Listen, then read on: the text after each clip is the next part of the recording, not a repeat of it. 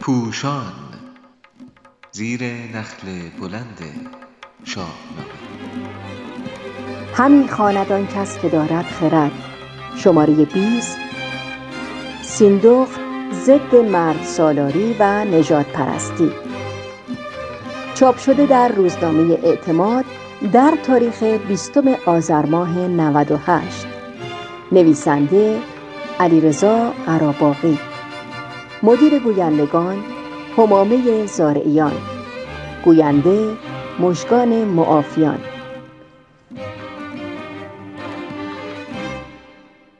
مهراب کابلی و سام زابلی گرچه به دو فرهنگ و نژاد مختلف و حتی مخالف تعلق دارند ولی در مرد سالاری و نجات پرستی همسانند. آنها برخورد زننده و ناپسندی به جنس زن دارند. مهراب آنگاه که از کار دخترش با خبر می شود و احتمال می دهد منوچرشاه برای پیشگیری از زناشویی رودابه و زال به کابل حمله کند دیوانوار دست به شمشیر می‌برد تا دختر خود را بکشد. او بر این باور است که کار نیاکانش درست بوده و دختری را که زاده می شود به بایستشن در زمان سر برید. زمانی هم که سیندخت میکوشد جلوی او را بگیرد همسر خود را به زمین می اندازد و می‌گوید همم بیم جان است و هم جای ننگ چرا بازداری سرم راز جنگ؟ سام هم تا یک هفته از زایمان همسر خود بیخبر است و در آن هنگام که می بیند سراسر همه موی فرزند سفید است. او را از آغوش مادر بیرون می کشد و در کوه رها می کند بعدها زال با گفتن این که فگندی به تیمار زاینده را این رفتار خشن و بیرحمانی پدر را به او یادآوری می کند زمانی هم که سیندخت به صورت ناشناس برای سام هدیه های فراوان می‌برد تا نظرش را برگرداند او از اینکه یک زن پیام آور باشد در شگفتی فرو می رود و می‌گوید که جایی کجا مایه چندین بود فرستادن زن چه آیین بود؟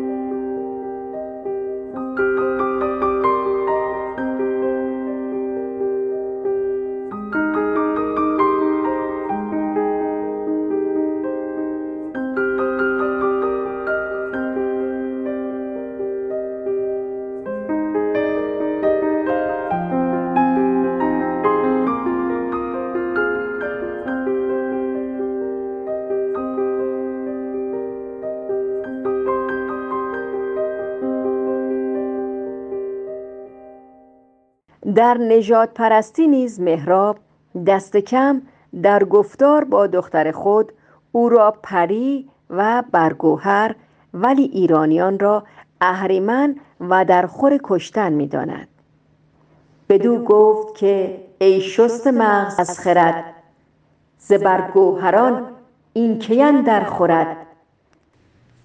که با اهرمن جفت گردد پری که محتاج بادت انگشتری.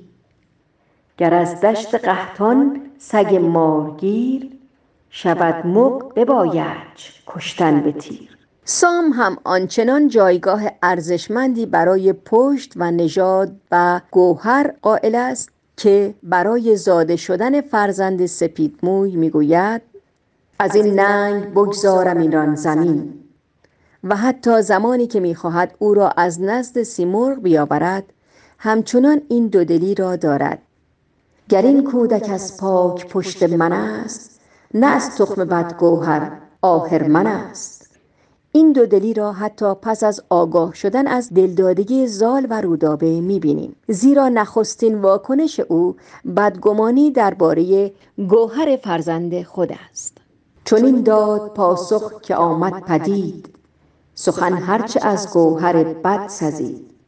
سام با پیوند فرزند خود و دختر مهراب همراه نیست زیرا آن دو را از دو نژاد گوناگون و پیرو دو اندیشه متفاوت می‌داند. پس می‌گوید دو گوهر چو آب و چو آتش به هم برآمیختن باشد از بن ستم.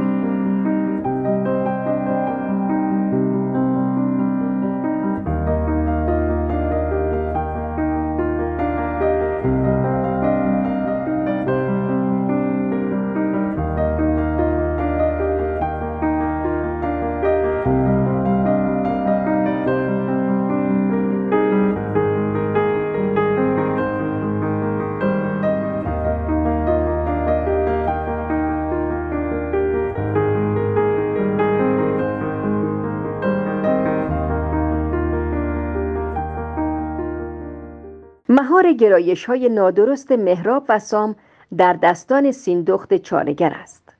او به همسر درمانده خود که راه رهایی از حمله احتمالی منوچه را در قربانی کردن دختر خود می‌داند تا بهانه جنگ از میان برود نشان می‌دهد که در دشوارترین شرایط هم راهی برای گفتگو و دستیابی به تفاهم هست. او قهرمانانه جان خود را در دست می‌گیرد به دیدن سام می رود و با کاردانی و منطق سام را متحول می کند و نشان می دهد زنان در حفظ صلح و دوری جامعه از خشکندیشی چه نقش بزرگ و تاریخ سازی می توانند داشته باشند.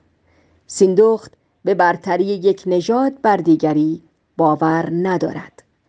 آنگاه که مهراب با اشاره به پندار جایگاه ارزشی چهار عنصر به ترتیب خاک، آب، باد، آتش از دید خود یا ایرانیان آنان را چیره می داند و با غیر ممکن دانستن زناشویی زال و رودابه می گوید چون این خود کی در خورد با خرد که مر خاک را باد فرمان برد. سیندخت گفتاری وارونه دارد و خود را نه خاک که آتش می داند و هوشیارانه پاسخ می دهد که فریدون هم با همراهی تازیان یمن پایه های شاهی خود را استوار کرد. پس دور از خرد نیست.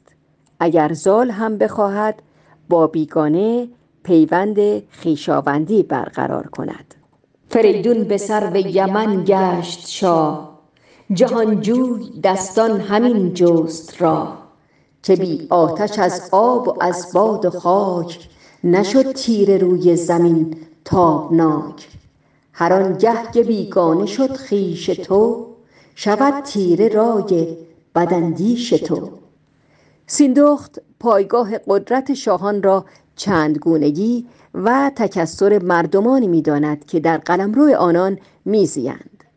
بیت پایانی بسیار خردمندانه و صلح دوستانه و ضد نجات پرستی است.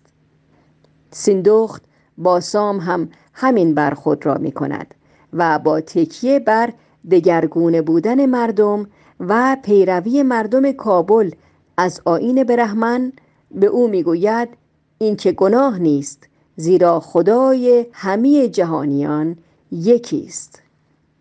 سر بیگناهان کابل چه کرد؟ کجا اندر آورد؟ باید بگرد. از آن ترس کو هوش و زور آفرید درخشنده ناهید و هور آفرید. نیاید چنین کارش از تو پسند میان را به خون برهمن مبند. اگر ما گنهکار و بدگوهریم بدین پادشاهی نه اندرخوریم من اینک به پیش توام مستمند بکش کشتنی. بستنی را ببند. دل بیگناهان کابل مسوز کز آن تیرگی اندر آید به